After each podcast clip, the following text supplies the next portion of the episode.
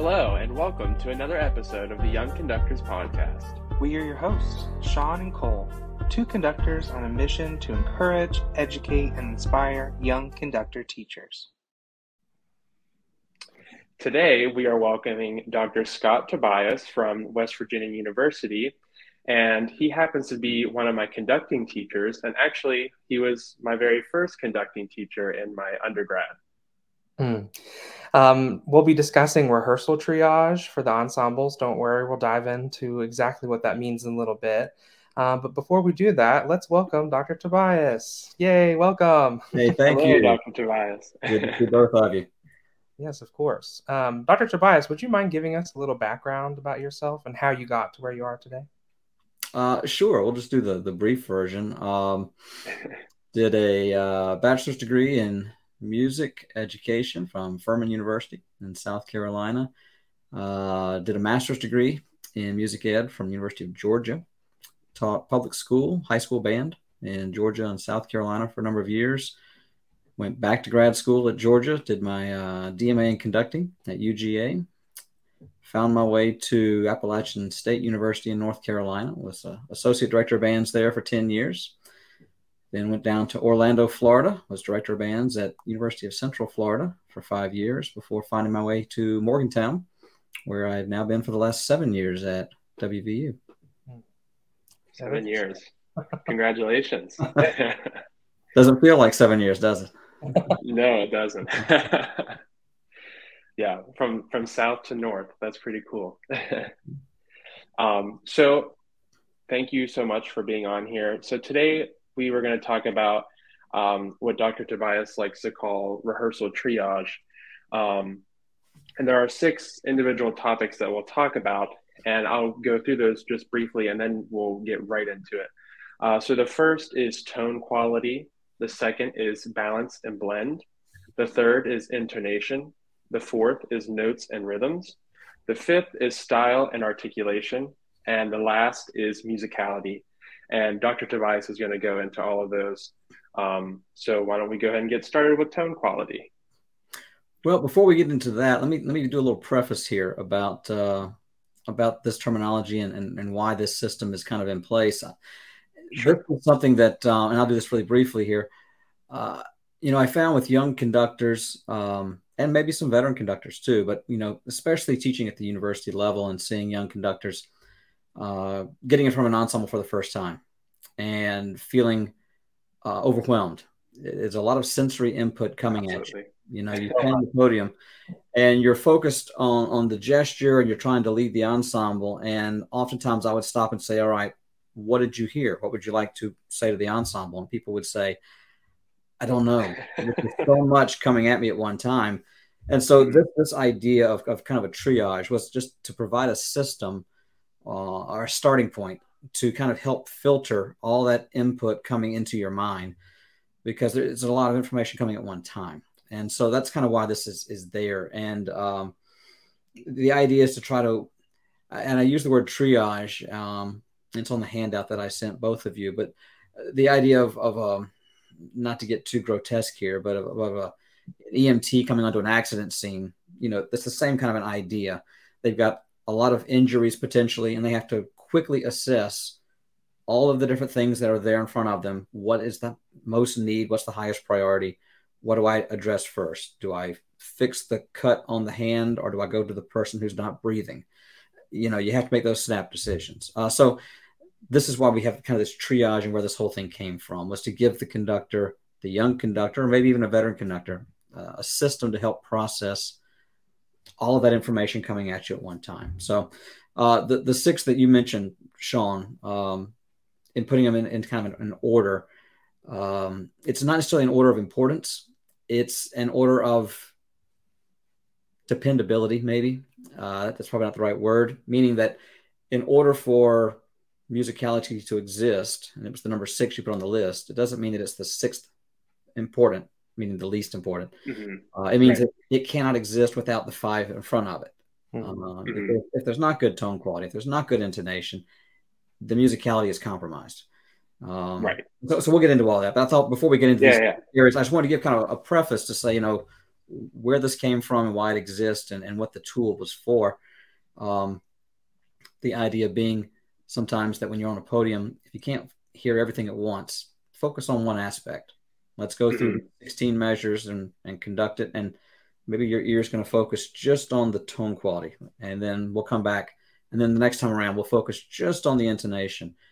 And, and mm-hmm. that may give you a starting point. Eventually, when you do this for a long time, you'll be able to hear all of it at one time and you'll be able to assess yeah. it one time. But anyway, that's my, my, my quick preface there. But uh, yeah, yeah, sure. It's definitely a, a fast paced process. So I think it's really good to have these set things that you should be looking out for if you're not really aware. So it's really right, good. Right. So that's why I put tone quality first on, on there, just because um, that is the essence of what we do. I think if you were to ask anyone, if you were to play recordings of uh, a variety of, of instrumentalists or vocalists, from beginner to professional, and you were to say, tell me, is this a beginner? Is this an intermediate person? Is this a professional person? Whether people realize it or not, they're going to be making a judgment call probably based on the tone quality they hear. Mm-hmm. Because if you say, here's a beginning violin player or a beginning oboist, and then here's a professional oboist, the thing that's probably the, the most stark contrast, especially to a, a layperson's ears, will be the tone quality. So I always put that first. It's the it's the primary thing we have to focus on. And so, mm-hmm. um, trying to make sure from the podium that that even though we want to be artists and we want to shape a phrase and we want to make all this glorious music, if the tone quality doesn't sound good, if the oboe still sounds, you know, very rough in their tone quality, no one's going to care that you shape that phrase. They can't get past the sound quality. so, um, so that's that's where tone quality comes first. Uh, mm-hmm on the list. I don't know how in depth you might want to look at as far as different techniques. I know our, our audience here are choral and and string and and wind band. It, we could talk an hour on each instrument or each voice type. Uh, right. Uh, we probably won't go into all that. I would. I like the um, if you want to talk about maybe the warm air setup and the cold air. I, I really like that. Uh, sure. Yeah. Those processes as well.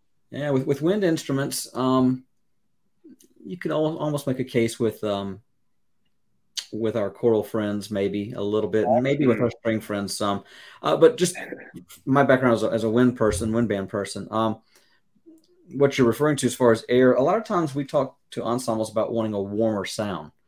And and and uh, mm-hmm. usually what that means is a darker sound a lot of times, which usually has more to do with which voices and, and more balance. But as far as tone quality, people you, you hear them sometimes say, you know, use warm air. You know, use warm air and let's get a warmer sound. Mm-hmm. That doesn't work. Um, not in the way people think yeah. it does. And, and here's a simple right. thing, and we can do this on a computer screen. People watching this can do this. But the example that I've used, and I know Sean, you've seen me do this with you, is that we have this unique ability with our human bodies to change the temperature of the air that comes out of it. And so if you were to say your hands are cold and you want to warm them up, you know, we always we do this kind of thing, mm-hmm. especially here in West yeah. Virginia during the winter. Um, but, if you, but if you burn your finger, you know, and you're blowing on it, you can cool that finger off. So what we're talking about is, is changing the temperature of the air coming out. Here's the issue when you tell mm-hmm. a wind player, like a tuba player or a trumpet player, you know, use warm air. If you put your hand in front of your, your face and you put it just an inch or so and you blow warm air, you can feel it. You feel it just fine. But if you put mm-hmm. your hand out here uh, at arm's length and you blow warm air, you won't feel the air on your hand because the warm air does not move very fast. It does not move very far. That's why it's warm. It's, it's slower coming out of your body and you've opened it up. Um, whereas cold air, you know, because the way you make it colder is you make a smaller aperture and you make it really pressurized and really fast. If you put your hand here, you can feel the cold air. If you put it out here, you can still feel the cold air. Yeah. So if you if you've got a tuba in front of you, say, and you've got all this piping which, that the air has to go through and fill up, and you try to blow warm air and go, it's, it's, not going to get past the mouth. So what we're right. trying to say is it's not warm air or cold air. What we're doing is we're trying to convey the idea that we want a what I call a warm air setup. In order to get warm mm-hmm. air, you open your throat. If you try it and you go, you're opening your throat. You're opening the oral cavity. That is what you want. Ah. So you want a warm air setup. But once you have that set up, then you want to close the aperture of your embouchure and you want to blow very fast, pressurized cold air And that's what mm-hmm. fills the instrument up, generates the vibrations, and gets the sound quality. So if you want a warmer sound, please don't tell the ensemble use warmer air. That's not really right. Older players probably know what you're talking about, but young middle school students are very literal. And she's like, oh, use no, warm air, they're going to be going, there's no sound. Right, so, right. So warm yeah. air setup, open up as if it were warm air, awe, and keep it nice and open. But then cold air being blown through a warm air setup, and that's going to get you probably closer to the tone quality you're looking for. Hmm. So yeah, yeah, absolutely. From a choral standpoint, Cole, do you want to maybe your thoughts on that from a vocal standpoint? No, I think that that definitely makes sense because we talk a lot about um, dropping the larynx and raising the soft palate, and once you get in that formation, mm-hmm. like, then everything is set. And so I think that is exactly what you're explaining there. Yeah. for us, yeah, we talk a lot about raising the soft palate, drop the larynx, and once that is set into place, you can do all the mm-hmm. things that you need to do. So yeah, I definitely agree. Um, I've also used warm and cold air to talk about like proper breath speed mm-hmm. um, you know because clav- clavicular breathing is more like cold air mm-hmm. and then um, intercostal breathing is more warm air so um, mm-hmm. yeah I'm, I'm i'm vibing with you here i think this is a great you know, and, drop, and dropping like you're talking about does set that that opening up and then when you raise up in the back you're creating a smaller opening which generates that pressurized cold air we're talking about. So yeah, it does it does work. Mm-hmm. I think that the, the warm cold air, um, even for choral singing, um, I think that using those verbiages for younger singers is a lot more helpful than me telling a student to you know drop their larynx because they're like, what does that right. mean? Right. So yeah. I use the term feel like if you're about to fog up a window, for example, all the kids have done that, you know, before. And so right. I mm-hmm. think really smart idea. So thanks yeah. for sharing. I think it makes sense. Yeah. Yeah. So that that's tone quality. That's that's kind of the first level. So I always tell students if you don't know anything else, if you're on the podium and you're getting hit by a lot of sound, if nothing else, just stop for a minute and just ask yourself: Are the tone qualities that I'm hearing characteristic for these performers at this level of development? Because obviously, mm-hmm. a seventh grader is not going to sound like a member of the Chicago Symphony. Right. So, but but there is a certain standard or expectation, and so at least listen to that, if nothing else and then yeah. go on to the next thing. So hmm. uh, the next one on the list was was balance and blend, and that to me is nothing more than saying we're, we're going from individual sound to ensemble sound. Tone mm-hmm. quality, I think of as an individual uh, aspect. It's it's what that individual sounds like, but the balance and the blend has to do with the ensemble sound. How are we taking the different parts and looking at it from two standpoints? People always confuse balance and blend sometimes. I say people always do this. I'm talking about young conductors who've never done this before. Uh, I suppose there's some older people who might also sometimes get confused, but I, I, I, use the terminology balance and blend. Balance, in my mind, at a very simple level, has to do with relative volume, and blend has to do with tone quality and matching tones, and trying to put it as simple as that. So if if you're hearing one part more than the other, then you're dealing with an issue of possibly balance if it's volume related or blend if it's tone related. So you have to think about those 2 mm-hmm. aspects there when dealing with an ensemble. Because sometimes when you hear the trumpet sticking out, it may be balance. They may be playing too loud, but it may not be. It may be a blend issue where the, their volume is appropriate, but the tone quality is too nasal or closed mm-hmm. and it's mm-hmm. out. So this one's a little trickier, but you have to think about those too. Um, and make sure that when you speak of it, if you say, we've got a problem with balance, let's try to open and adjust our tone, well, then you're you're not discussing balance necessarily. So there's a problem with balance. Right. What you want to say is you play a little fuller, you play a little bit less. You know, mm-hmm. you sing a little more, you sing a little less. If it's a blend issue, then you can start going into horns. Our our sound is a little bit tighter and more closed. Can we get our teeth apart and open to sound a little bit more like what the trombones are doing? You know, that's that's the terminology mm-hmm. you want to use there. So. Uh, yeah. I put it second though because again with this hierarchy, you can't fix the, the ensemble sound and the balance and blend if you don't have good individual sounds. So that's why it comes second on there. It's like building a straw house out of brick. It just it doesn't work. so um, so that's where balance and blend for me me come in.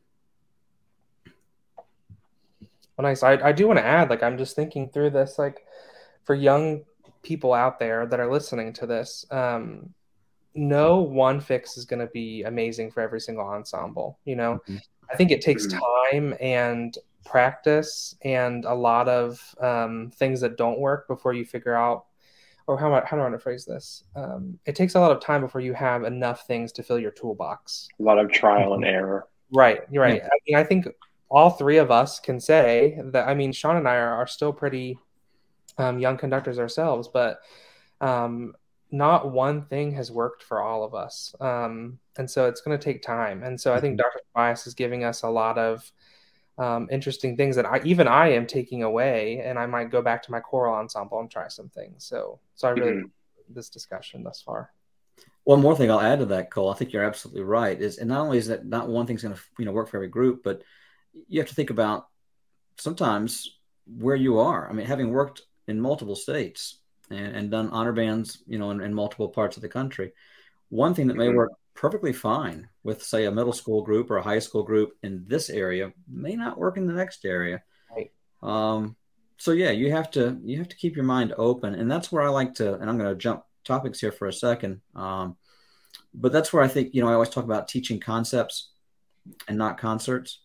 You know, mm. in our yeah. world. Um, now, if you're if you're a professional conductor and you're watching this and you have your professional group, then then you know maybe your world is is the concerts and that that's where you mm-hmm. are that makes sense but if you're an educator if you're if you're teaching it's teaching concepts and so that cole we can do what you're talking about if, if we're talking about this this kind of rehearsal thoughts and we we teach broad concepts then you're able to then to look at your performers and then figure out what the details are that work within that concept for the performers that you're you're working with at that time so right yeah and it takes time you know, yeah. we never learn from our successes; we learn from our failures. And so, be prepared to make a lot of mistakes. It's how you learn. Yeah, and I, I mean, I'm also thinking like how young someone is in their career, but also like how often they're meeting their ensemble. Like if you are an elementary uh, band teacher and you only see your ensemble once or twice a week, like you may not be able to cover all six of these things. Oh, absolutely. That, you know, so like there might be mm-hmm. like one week or one month you're working on tone quality Mm-hmm. And then you'll move on to balance and blend. And so I think that is an interesting point to make also that, you know, I don't think even where I am now that I'm teaching college students as part of my master's degree, um, I'm not focusing on all six of these things in one rehearsal. Mm-hmm. Hopefully, in most cases, by the time way before the concert even happens, I can get to musicality. Um, but a lot of the rehearsal time is working on uh, sections one through five. so, um, but you also you might consider too that maybe for the first 10 minutes you're focused on this aspect. Maybe for the next 10 minutes you're focused on that aspect. Yeah. Maybe this piece of music needs a little bit more attention on this this part of it. But this right. piece of music you can go to this part. So mm-hmm. Uh, it's it's it's knowing knowing when to focus on what.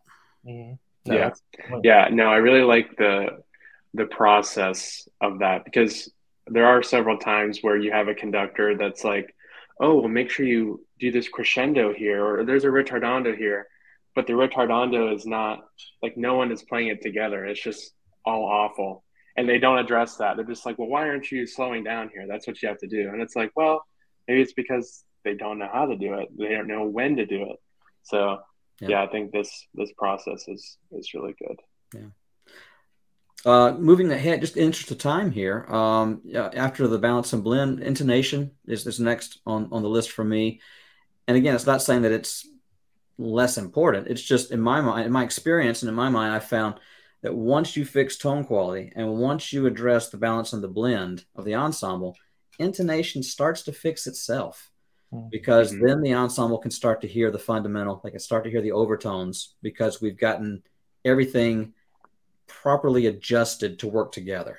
And so you will find when I work with uh, with with the ensemble I work with nowadays, which is a college based ensemble, but in our warm ups, we do a lot of chorales, and you won't hear me talk a lot about intonation, but you hear me talk a lot about tone and balance and blend.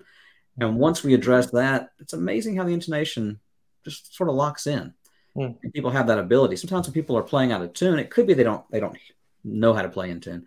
But for a lot of people, I mean, it, could be. But for a lot of people, right. um, you know, they, they, they have a hard time understanding where the reference pitch is. And so mm-hmm. because your balance is off or your blend is off and tone quality, they can't do it. So for me, I think fixing balance, blend, and tone quality then allows intonation to start to to fix itself or allows you yeah. from the podium to help make the adjustments. So that's mm-hmm. why it's third on my list. Not that it's third most important, but it's dependent upon the first two. No, that's really smart. Yeah. yeah. So yeah, I like to think of it kind of the word came to mind scaffolding. Like this is what this reminds me of. Mm. Like each thing is is built upon the previous one. Right. Exactly. Exactly. And you know, and I use the analogy just just very quickly here about uh, I've used the analogy of driving sometimes.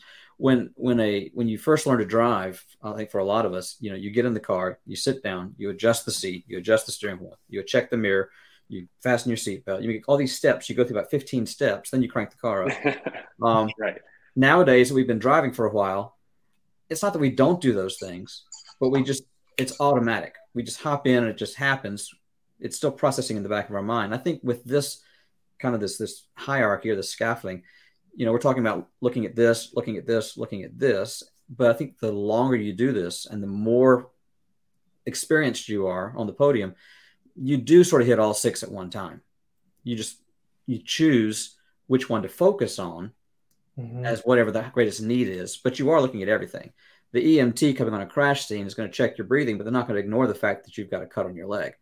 They still are aware of it. They just got to get to it when when it's appropriate to get to it. So uh, that's something else to think about. So, uh, past those three, I put notes and um, and rhythm as number four. You know, I always have somebody who always makes the comment, "Well, how can we then do tuning if we're not all playing the same correct note?" And and they're right, and that's why I say this is not step one, step two, step three. This is a think of a linear kind of a thing. They're all six happening at the same time. Right. You're breathing while your heart's beating, while the blood's pumping. It's all going on at the same time. Mm-hmm. It's just the reason I put the notes and rhythms fourth is because in our system sometimes, and people who are watching may have different ways of, of rehearsing or teaching, but sometimes when we're developing technique, a lot of times we use repetition, and that's trying to just solidify precision or solidify muscle memory or whatever. If we're using a system of repetition. Let's try that again. Let's go a little quicker. Let's try it again. Let's go a little quicker to get our technique built up. If we're playing with bad intonation, bad tone, bad blend, and we're repeating it over and over and over for the sake of building technique or getting notes and rhythms right, then you're also repeating over and over bad mm-hmm. sounds, bad intonation, and you're creating a habit. So I always say, let's make sure that the tone and the intonation, all that's fixed. So then when we do repeat and do the repetition to build technique, then we're also repeating good intonation and good tone and good balance and blend. Because if you go through and you try to fix all the notes and rhythms, and then you go back afterwards and try to fix the tone quality, you're undoing a habit that you've just already gone. already gone. Yeah. So that's why for me, number four. So yes, it's important that they're playing the right note and everyone playing the correct note in order to tune it. That's important. But that's why I put it as number four, is because I think you have to be careful not to build bad habits unintentionally. So let's get the 1st mm-hmm. fixed while we're doing number four and doing that repetition that we do sometimes for for learning complex rhythms or, or for um, building technique. Mm-hmm. May I ask, what are what is the bingo oh. method and the move play method? I'm sorry, say again. What are the bingo and move play method techniques? Oh, that's on the handout I gave you. Uh, bingo technique. Uh, and this goes into another whole topic we could talk about. Um, all right.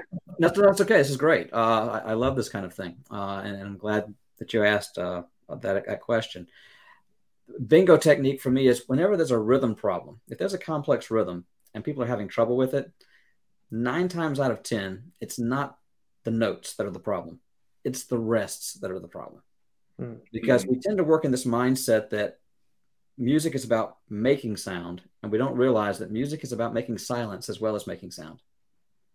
And right. if you tell somebody, you know, there's a rhythm they're having trouble with it, and you say, well, well, when's the first note? And they'll say well, it's on one. What about the second note? It's on E. That's right. When's the last note? It's on uh. Great. So do it.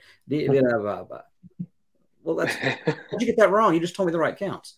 Well, the problem was they knew it was on one E and I, but they didn't know where one E and I were in time. Mm-hmm. It's like where I grew up, you know, in the South, where we'd say, you know, if you're new to town, you ask directions. They may say, well, go down this road to where that garden used to be, and then turn left right next to where Henry crashed his truck two years ago. Those are probably legit places, but if you don't know where Henry crashed his truck, you don't know where the garden used to be, then that means nothing to you.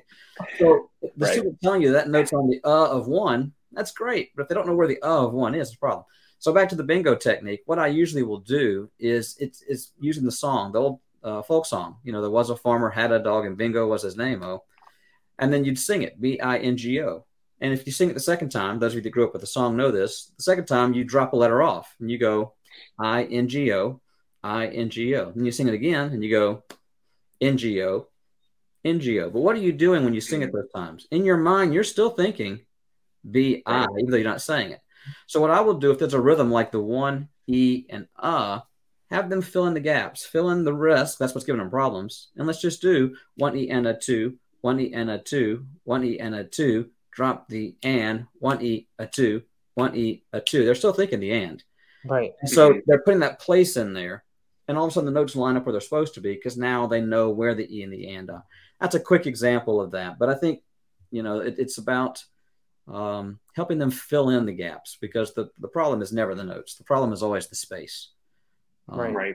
Is, is what I've found over, over time. So that's that's the bingo method. Uh, if they don't know the song, you may have to teach the song to them. But I think a lot of people, I don't know if bingo is taught anymore. In uh, in I was going to say maybe kids don't really know it anymore. I don't think I've ever done bingo like that, so that was great. even if you don't know the song, even if you don't know the song, the technique is still valid. Right. You know? Right. Yeah. Exactly. So, and what was the other question you had? It was something else. The... What about the um the move play technique for oh, finger? Yeah. Um. Oh, move play. Yeah. Uh, that's a different concept there. That's working with um, making sure that that it's timing. Um, move play for me is um, you want to make sure that the fingers are moving at the same time as your tongue for articulated passages, and you got to time it around. Sometimes the fingers are a little bit slower. What I will do is I'll have them play a note, and I'll just use my fingers for an example here. I got a pin here. They'll just they'll play a note and they'll play ta, and then after they play the note short, I have them move their fingers as quick as possible. So it'll be like ta move, ta move, ta move, ta mm. move, and then you go fast. Oh, yes, I remember ta, move, ta move, ta move, ta move, ta move, and then you get to a point where you're not thinking about the, the subdivision with move, and it's just ta ta ta ta ta, and their, their fingers are mm-hmm. moving slightly ahead of when they're supposed to articulate the next note. Mm. And it, it times the, t- the finger and the tongue a little bit better. Um, yeah, so that's the. And I think that that technique goes across like almost every instrument. I feel like because mm-hmm. I remember in my organ lessons, Dr. Haller, we did that with like big chords. If it was very fast, we would play the chord and then very quickly get to the next chord, then play it. Very quickly get to the next chord, play mm-hmm. it. So I think that goes across a lot of instruments. Mm-hmm. Even thinking about a xylophone, you know, you tap the note, but you got to move to the next to the next uh, key, and then hit, and you move to the next key really quickly. Uh, mm-hmm. From a vocal standpoint, I would think of that as sing the note and then setting for the next note, and then sing, and then set for the next note. The concept works, I think, for everyone. Even using solfege, I think going mm-hmm. to the next, yeah, mm-hmm. that's, yeah, yeah, yeah, That's what those two techniques are. I think that's on that handout that I gave you. Yeah, Thanks, yeah. thanks for answering those questions. sure, yeah. The uh, the last two, and then we'll see what other questions we have here. But after I, after the notes and rhythms, then I added in what what you know what makes the music music. I mean, the style and the articulation will be the next thing. So that's not just the what to play and the when to play; it's the how to play. Um, and then the the last one was musicality, and again, musicality being at the end, not because it's the least important, but because it's dependent upon everything else. All of it. Um, yeah. Right. Um, I've heard sometimes in, in, in, settings before, you know, a, a, young director, young teacher, first year teacher out there, and they're working with their ensemble, and you know the the trumpets are, are louder than the tuba is, and the the saxophone sticking out, and it's out of tune, and they'll stop the ensemble and they'll say, "Can we do a little bit more of a shape to that phrase?" and I'm thinking to myself, yeah, but no one's really going to care because they can't get past the fact that all they hear is that one saxophone part and the trumpet part, and that you know it's out of tune. And so, yeah. you know, that's the order, and that's the reason for that that triage. Again, from a triage standpoint, let's get them breathing and the heart pumping first. Then we can set the broken bone. Then we can, you know, we kind of go mm-hmm. through our, our priority. We're going to fix it all, but you know, setting that broken foot, it's not going to do a whole lot of good if you didn't get them breathing. Um, you know, yeah it's not going to matter. So, um, you know, shaping that phrase, it's, it's not going to matter a whole lot if they're out of tune with the bad tone quality and, and all of that's wrong. So that's where mm-hmm. I put the, the musicality at the bottom. And I distinguish the musicality as a separate item from style and articulation because it's possible to play the right style and articulation and still not be musical. Mm-hmm. Because musicality does not depend simply on technical perfection. Mm-hmm. It, it, goes beyond that. You know, and that the phrase that I think both of you may have heard me say sometimes before is people don't come to a concert to hear the music. They come to a concert to feel the music. Hmm. Yeah. And so it's possible to play a concert and to play all the notes, all the rhythms, all the styles, all the articulations, all the dynamics, absolutely perfect what's on the page, and still come away feeling flat. It's just there's nothing there. Yeah. So there's a human element in there. So for me, style and articulation falls more into the, the technical side. Are you playing the, the note long, short, the right style? But the musicality is where we bring, you know, this. We bring the bring the mm-hmm. heart to it. Um, and so that's why those those two are separate. So, mm-hmm. Yeah, but that's just again, it's just a it's a it's a checklist. Uh, I, I don't. By the time you're in your fifth, sixth, seventh year on a podium, I don't advocate that you spend a whole day just going through and checking tone qualities. You know, or that. But but for the yeah. person who stands up in front of an ensemble the first the first year and goes, I just don't know what to say. I, I can't filter it. Everything's coming at me at once. I can't tell if they're in tune or not. I can't tell if they're playing the right mm-hmm. note or not. It's just too much information. That's where this this prioritization I think helps a little bit. Just say, all right, just stop for a second, go back and run it again, and just focus on this one aspect, and let's just see what you come up with. And that's that's where this mm-hmm. whole thought process kind of came from, is to try to help the person there. But as you get older, I think it's still a good concept. It, it checks us sometimes because of what you said, Sean. If you're on the podium and you're telling someone um, the musical aspects because you're trying to be um, the musical director of the ensemble. You can't mm-hmm. forget to check the other items. Sometimes you get so wrapped up in, in showing your interpretation and trying to make music out of it that you fail to pay attention to the fact that the balance may be off or something else. Right. You know, you have, that, you have that extra set of ears in the audience sometimes listening during a dress rehearsal, and they'll tell you, "Whoa, we got too much of this, too much of that." And sometimes you're thinking, really? I didn't notice because you were so worried about trying to do the musical aspect. So mm-hmm. this, this, system is just kind of a way to check and make sure that everything is there, you know, that you, yeah. you cover all of, all of it. So anyway, hope that helps a little bit. No, yeah, absolutely. I think this is perfect for for our audience. Like our audience, I would say is either like the same age as Cole and I, or even younger. So this is very helpful for emerging conductors and even how you said veteran conductors. I think this is, could be a checklist for them as well. Mm-hmm. Um, I wanted to add, correct me if I'm wrong, you might have already said this, but mm-hmm. I know like being in your ensemble, we hit a lot of these things in our warm up, like in our chorale warm up. We did a lot of this stuff. Mm-hmm. Um, so I think, um, you know, if you have you have your own ensemble now, maybe like leave that amount of time, like 15 minutes for for a warm up.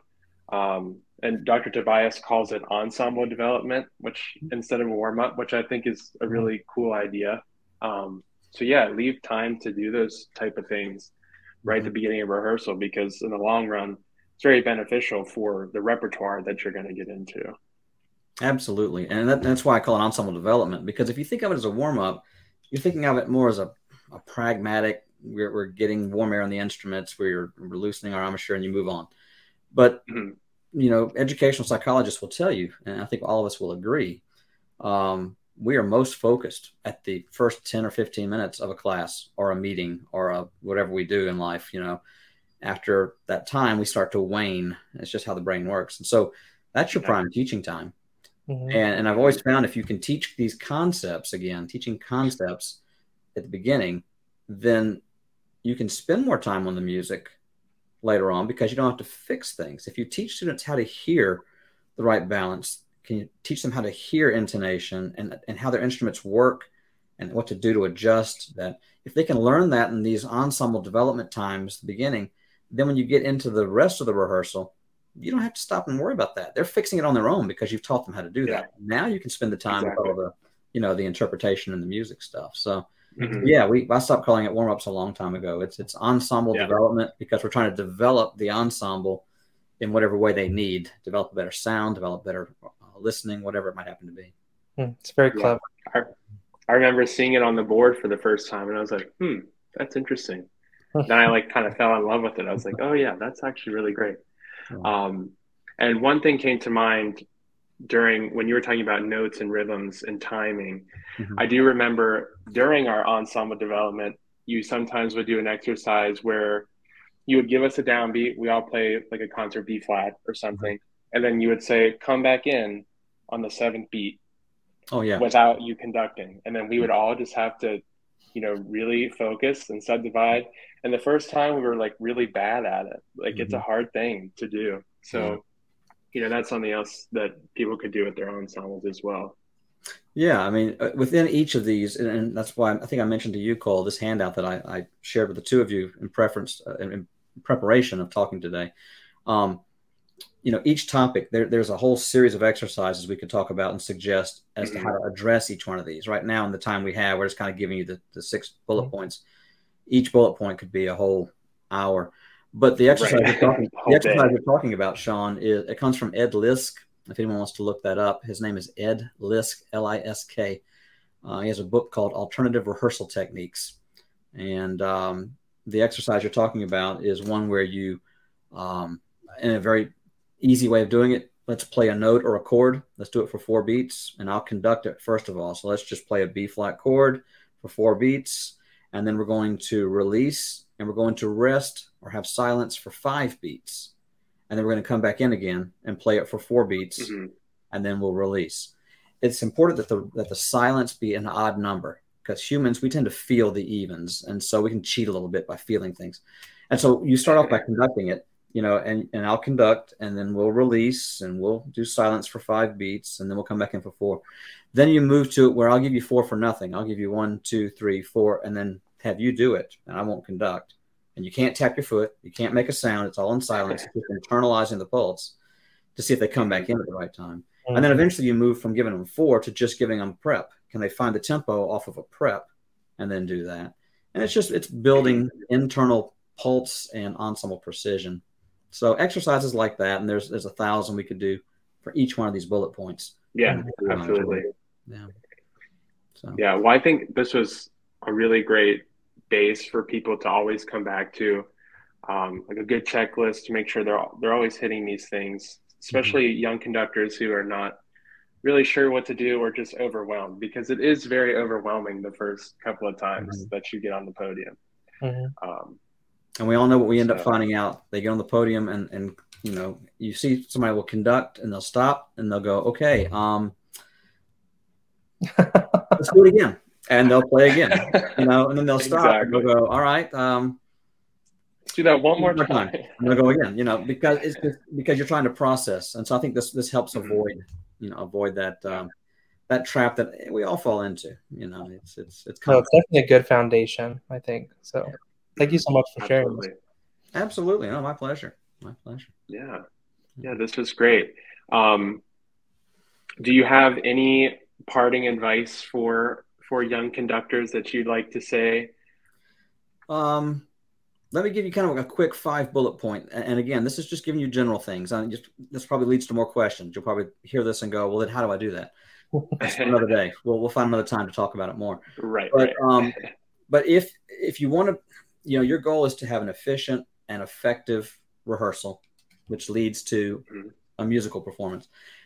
This is the quick thing you have to make sure you can do. Just just five quick points um, in order to have an effective and efficient rehearsal. Number one, know the score. People sometimes don't want to put in the time it takes to really know the score. When I say know the score, I mean know it inside and out. So don't be afraid to put in the time. You say, "Well, I've spent hours and I'm only two pages in," then you're doing it correctly. You know, so so know the score because if you don't know what it is you're trying to produce, then you're kind of just wasting time. So know the score. Mm-hmm. That's step one. Number two, know the instruments or the voice. In other words, how does a trumpet work? How does a flute work? How does the voice work? You've just got to know that information. If you don't know that, then you can't help the players, especially if you're the teacher. So know the score, know the sound production technique. How do you? It's one thing to say to the the strings, let's get a fuller, richer sound. Okay, mm-hmm. but how do they do that? If you don't know, then everyone's up the creek. So know the instruments, know the score. Number three, know your players. That will take some time. But when I say know your players, know who they are, know what their level is, know their process of learning because everyone learns different. You may know that this student needs a lot of encouragement and a lot of positivity. This student only works well under pressure. This student likes structure. This person likes a little bit more freedom. You just got to know your people because otherwise you can't mm-hmm. communicate with them. So know the score, know the instruments, and know your people. And then from all that, have a plan. You may not stick with it, but always have a plan. All right. Plans are meant yeah. to be adjusted. And then number five, just don't forget what the end goal is, and that is music's not meant to be heard, it's meant to be felt. So mm-hmm. get those five things score, instrument, players, plan, heart. You'll be okay. Great. So thank you so much, Dr. Tobias. We really appreciate you coming on and, and sharing this. Oh, thank you all. Um, yeah, absolutely.